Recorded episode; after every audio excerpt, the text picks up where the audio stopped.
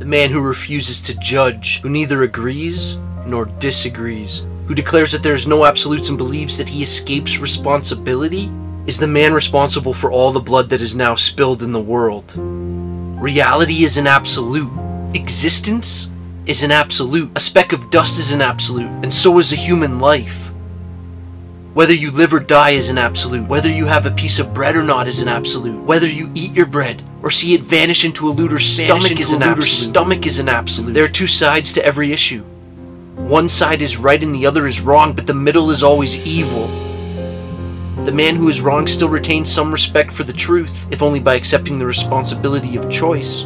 But the man in the middle is the nav who blanks out the truth in order to pretend that no choice or values exist, who is willing to sit out the course of any battle, willing to cash in on the blood of the innocent, or to crawl on his belly to the guilty, dispenses justice by condemning both the robber and the robbed to jail, who solves conflicts by ordering the thinker and the fool to meet each other halfway.